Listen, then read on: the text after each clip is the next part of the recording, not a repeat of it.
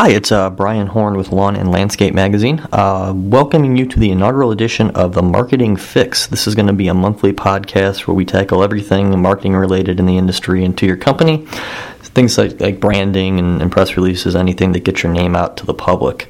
For the first edition, I spoke with Maria Semple about writing e newsletter subject lines. Uh, Maria has her own consulting business based in Bridgewater, New Jersey called The Prospect Finder, and she is also an authorized local expert with Constant Contact. She will also be speaking at the New Jersey Landscape Contractors Association on February 27th about email marketing in general, but this conversation sticks uh, specifically to the subject line matter, uh, which is very important important. Uh, people get a lot of emails, your customers do, and you have to grab their attention in a small space and help establish yourself as an as an expert to them. So here is what Maria had to say about e-newsletter subject lines. All right, Maria. Well, thanks for joining me this morning. Um, we're going to talk a little bit about subject lines for companies to send out in e-newsletters.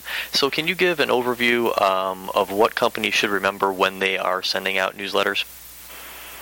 Well, they they need to think about a couple of things, especially you know as it pertains to who it's from and subject lines.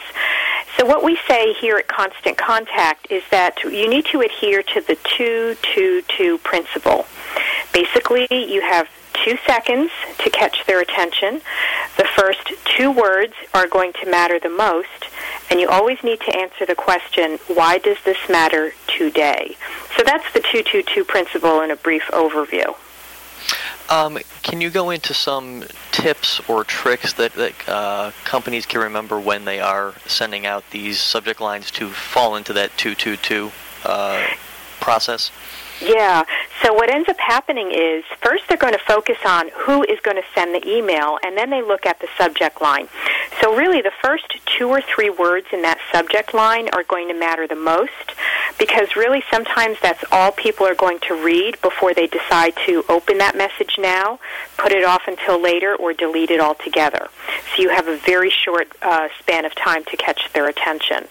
Uh, it's important to really front load your subject line with the most compelling part of your message um, because on a lot of mobile devices, which as you may know are outselling uh, uh, desktop and laptop computers, mm-hmm. uh, they can show only about 14 characters in the subject line. So it's really important that you front load the subject line with the most compelling uh, message that you can.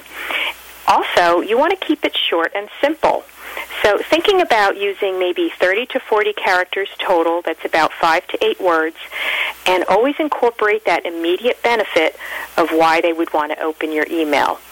So generally we have found that emails with uh, shorter subject lines will significantly outperform those emails with longer subject lines. Do you have any advice on how to remain creative? Uh, 14 characters isn't really a lot, at least it doesn't sound like a lot. What can uh, someone do to really grab uh, the reader's attention in that short of a span? Right. So um, sometimes using numbers uh, can really get somebody's attention. Uh, so, for example, uh, in your industry, you might think about putting subject lines uh, like if they're participating in an expo, uh, 20 tickets left for Friday Expo, uh, or the top 10 landscape mistakes homeowners make. Um, another good one might be five deer resistant plants, or three reasons your roses won't bloom.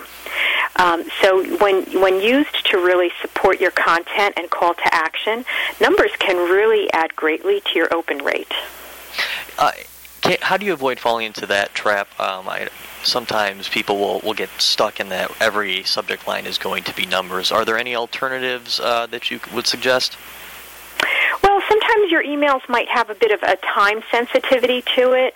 Um, you know, if there's um, something that you're looking to promote or a coupon or, you know, something like that that really needs to have um, more immediate action, um, you might um, put things like, you know, RSVP today, uh, this weekend only.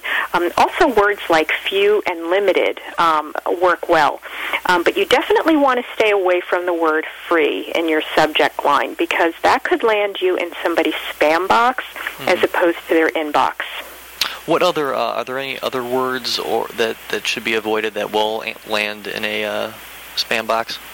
Yeah, actually. Um, so deliverability, as you know, is probably the first step to getting noticed. So you want to land in their inbox and not their their spam mm-hmm. box.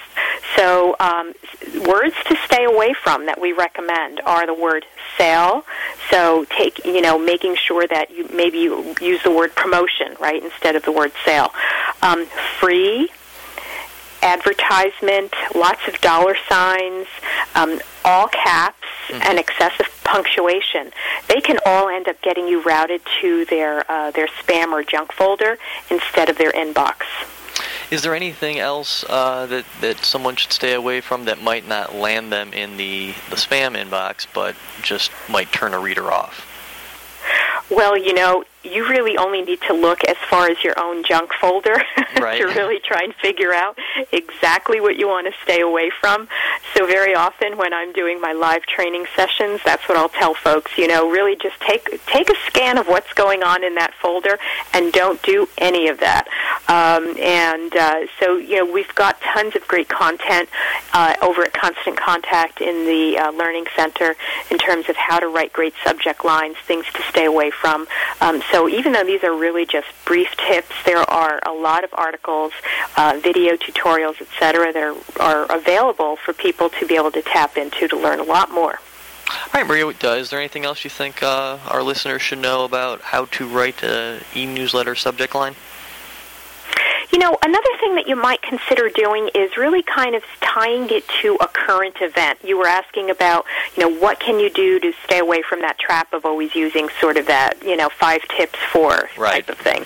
Um, so another another thing that you might consider doing um, is uh, tying it to a current event. For example, we have had, um, as you know, Hurricane Sandy was quite devastating here in the Northeast, mm-hmm. uh, and uh, so things tied to to that event um, could potentially really have a good open rate. So, in your industry, uh, a headline such as Hurricane Cleanup Who's responsible for that fallen tree?